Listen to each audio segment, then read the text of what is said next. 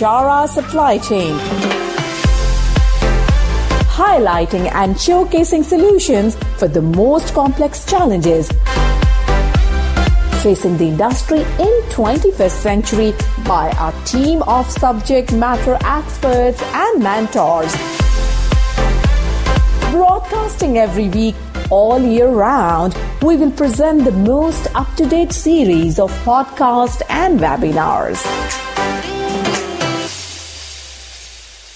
Hello and welcome to another episode of Bicara Supply Chain. Uh, this is Nurhadi House. My guest today is uh, Vasilis, uh, CEO and co-founder at the Smarter Chains, the digital supply chain transformation platform.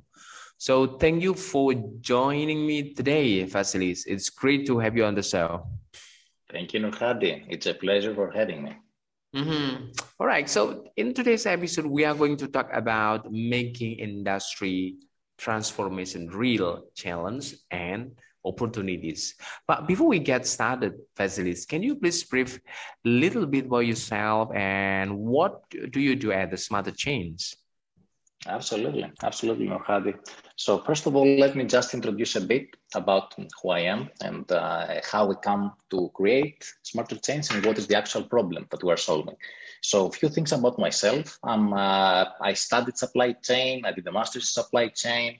I'm Greek by origin. I studied in the UK in Cranfield University. Once I finished my supply chain degree, I did my internship in Procter & Gamble uh, at the Gillette division at the time of the big consumer goods acquisition of, of P&G of Gillette in 2006. And then I spent a decade uh, working in Procter & Gamble, mostly in manufacturing. Uh, du- during my years there, I realized that we had a very big problem, although we were a very big advanced supply chain. How do we really drive transformation at scale, mostly focused at the time on different operational excellence tools. But by the end of my time in P&G, digital or if you like IT or new OT systems were becoming more and more uh, important as part of value creation in the operations. So the problem that uh, we were tasked to do once I left P&G is how can we really create an effective, fast, and reliable way that different supply chain organization can capture on the different business benefits of Industry 4.0. Uh, we are at this point of our uh, maturity, shall I say. We are very much focused on manufacturing. But then, of course, we're going to be expanding on the different uh, elements and parts of the supply chain. Now, what uh, Smarter Chains does, if I would put it in a very, very, very, very quickly in a nutshell, we do four core things. We help enterprise clients to educate their workforce on all things Industry 4. We help them prepare their organizations for the transformation by providing them the data driven foundation that they can engage the different functions, different lands, different locations in the transformation. And then we help them define their roadmaps by providing them all the data intelligence they need to drive their uh, decision making. And then, of course, we have a lot of different partners that we help them go from strategy to execution, always thinking at scale and always focusing on the value generation element of the integration of new technologies. So, uh, Vasilis, to start off the discussions, what is the Industry 4.0 and why is it an important part of the transformation process in industry revolution perspective? So, Nurhadi, I will I will first take one step back on uh, on this to say that uh, you know externally and what we see in LinkedIn and maybe business journals that industry four is about technology. Mm-hmm. The reality is that it's not. The reality is that technology is a part of it, but the actual official, if you would like, definition of the fourth industrial revolution is the number one is horizontal integration, as we are going to be merging our organizations and functions horizontally. Then is the vertical integration, then is the actual cross-disciplinary engineering, which of course we need to be thinking in a far more augmented way of how we can be getting different parts from different disciplines into our uh, technology stack. And the last one is the actual exponential growth or the exponential technologies, as we tell them, which is the actual technological pace. Now, why this is important? Uh, this is important because Industry 4 is touching 26% of the global GDP, which is the full manufacturing and logistics operations. So the actual value potential here is massive, both from a value saving point of view, but also the amount of skills, peoples, and personas that is actually touching. And is not touching one or a few organizations or the big ones, is horizontal. is touching every manufacturing organization and every logistics organization. And uh, by design, is forcing us to many new and quite complex decisions that need to be taken. Mm-hmm. Now, we do believe and we do see that the fourth industrial revolution will be by far the biggest change management exercise we have ever done in manufacturing. And from the last 30 to 40 years of experience in trying to systemically build problem solving capabilities in organizations through the operational excellence programs, we know that we have a lot of work to do in order to get this right and drive uh, value at scale. And how do you see the readiness of industry uh, for the transformation facilities? What are the major obstacles and challenges do you see? So back in 2019, uh, we had this question of how can we really assess uh, the readiness of the industry, of course, a, specific industry. Uh, we couldn't go to all the different verticals, but we focused on the CPG industry back in 2019. And we did uh, the first uh, Factory of the Future benchmarking study, uh, which was sponsored by Ernst Young, in order to be able to answer exactly this question, Nurhadi. Mm-hmm. So, what is the actual readiness of the industry, and what do the best do best, and where is the actual status? You know, what, what is the average, if you would like, uh, maturity uh, of the industry? What we came out, if I would say the top, top, top highlight, was that 90% of the plants that we investigated across nine different CPG industries, because you know CPG industry is a massive, uh, it's a massive industry on its own right, and then it has quite a few uh, subsections. Mm-hmm. Was that 90% of the plants were just starting to understand uh, what would this brave new world of cheaper, better, and faster technologies would mean for them.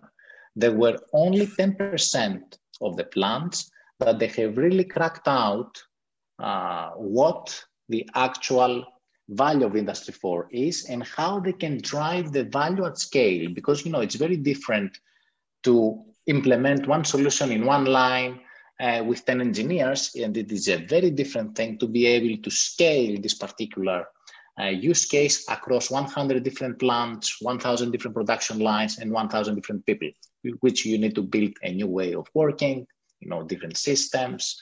Uh, and then, of course, having all the different supporting organizations. So it is a very different problem uh, that we, we see when we talk about just one unit, and a very different problem when we talk about the actual opportunity uh, at scale.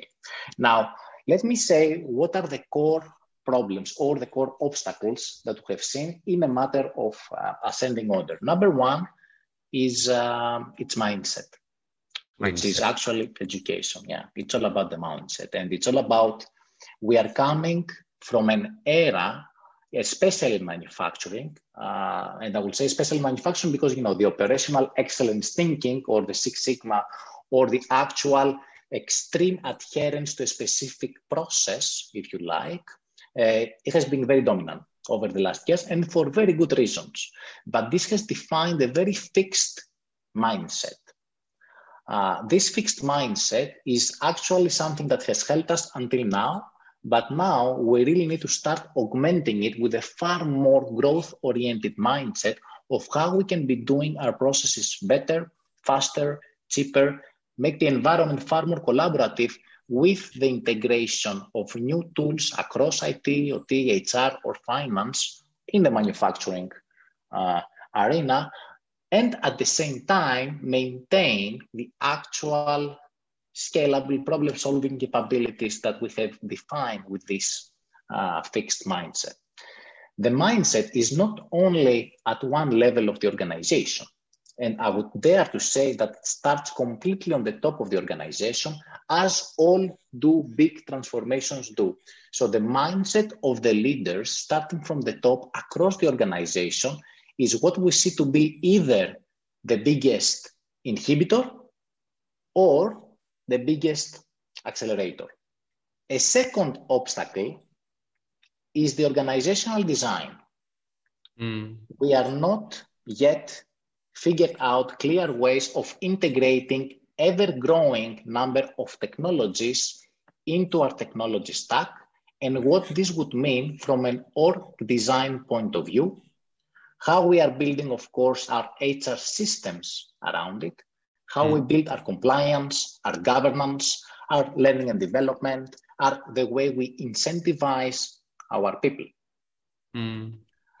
The third obstacle is the skills, clearly. And if I would make it more specific for manufacturing, in manufacturing we had not a lot of systems up until now. So we had few systems.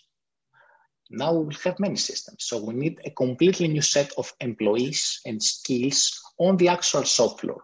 Now this is posing a big challenge because we need to also create a new narrative for manufacturing to make it attractive for new candidates that they would be willing to work in a manufacturing facility doing IT, coding, etc., while they have much more alternatives like working in startups, global companies, etc., etc. This is creating another very big challenge for them, for us manufacturers to solve if we want to really recruit and retain good quality skills that can help us uh, in an ever changing and ever growing uh, manufacturing uh, technology stack. Mm-hmm. Mm, awesome. Interesting. All right. So let's jump to another question. And I think this is very, very important question. How to address this challenge, Vasilis? So these challenges, uh, Nurhadi, was uh, the I say the biggest motivation for us jumping out of Procter in order to be able to create something that's scalable and can help other clients to do so. So mm. number one is uh, education and is leadership education. Education. And education 100% and education has many different pillars you know and of course we are moving to more and more experiential type of education so hands-on type of work that we can do, but it's all about being able to build skills and behaviors at scale. This will enable us to build the mindset we need in order to then go and acquire the second two things, which is skill set at scale. So being able to build the skills that we need in order to address the challenges and then the last, which in many cases is the one that everybody is being focused on, and in very good reasons, is the tool set, which for tool set, we are talking about the actual technology, the tool that we're going to use in order to do that. Now, first, I will conclude is building the mindset through education and experiential learning a lot of companies and a lot of our clients, for example, they dedicate specific resources or specific silos or plants, if you like, that they create them like creative ground. So there, they install new technologies, many of them in one line. So they create the learning experiential hands-on environment that can help them understand exactly what all these different world of tools means, both from an organizational point of view, from a skill set point of view, from a mindset point of view, from a collaboration point of view, etc., etc. Then is building the actual skills themselves. And the last is the actual technology. Now, mm. the tool set uh, is uh, bottom line is what Smarter Chains does in a way, because what we do, we take you through the education, but to end up to be able to align the organization to a specific set of technologies at the enterprise level that can help you define the transformation at scale. Meaning, what would be the foundational interventions that you need to do in order to set up the ground for what comes later, which is going to be the ever growing integration of new stuff into your technology stack. Number two, what would be the interventions that can help you accelerate value creation?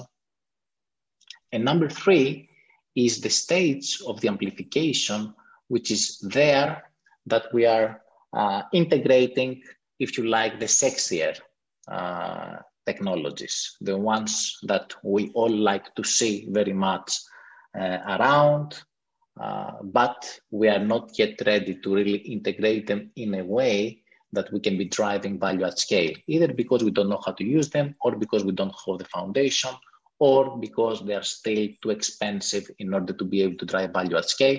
A lot of the new tools, a lot of the new technologies, they still need um, a lot of proofing on understanding exactly how to drive value uh, from them.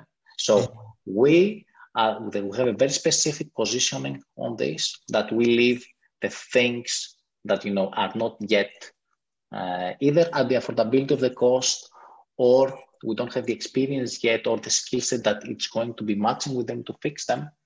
Uh, we leave them for later part in the roadmap because, as we all know, in many cases, new technology, in order to be built, uh, we need business cases that they can be seen, seen from an enterprise point of view because they simply cannot be paying out uh, in the biggest part of clients' uh, manufacturing locations. Mm-hmm. Mm-hmm. Interesting. Awesome. All right, uh. Actually, I still have a couple of questions, but we are running out of time. So, to wrap up the discussion, uh, what is the key message that you'd like to share with our listener? Uh, so first of all, uh, I would like to share the importance of nurturing uh, leadership behaviors for transformation through comprehensive education and training. Mm. number two, the incentivization of experimentation with new technologies it's another key pillar that needs to be integrated into leadership's work plans. And this is very important for us manufacturing because experimentation and manufacturing efficiency, they're a bit of contradicting notions still uh, in the industry. Then uh, it's extremely important to continue to investing in infrastructure. Foundations is everything if we want to really uh, drive a sustainable transformation. Um, then I would say the, the importance of instilling uh, a culture of continuous discovery. Uh, so even if as an organization we don't provide the tools, we create a culture that our people will be able to go and find the tools. So in a way, we democratize uh, the continuous uh, improvement uh, of the organization based on new technologies. Uh, then um, I would say it's extremely important to get enterprise-wide visibility of the opportunity and to always have in mind the importance of scaling the learnings because scaling the learnings as a notion is very different from having what we know and what we're coming from in manufacturing of focusing on just local improvements that later they, do, they are not able to scale, but we have still uh, wasted the investment there. Mm. And lastly, uh, I would say engaging and inspiring the organization uh, through all the phases uh, of the transformation uh, is something that uh, would always be the best investment we can ever do. The why we do something is in many cases far more important than the how or even the what. At Bicara Supply Chain, we are committed to driving global perspective to embrace technological adaptation in improving process efficiencies. Don't forget to subscribe, like, and share Bicara Supply Chain.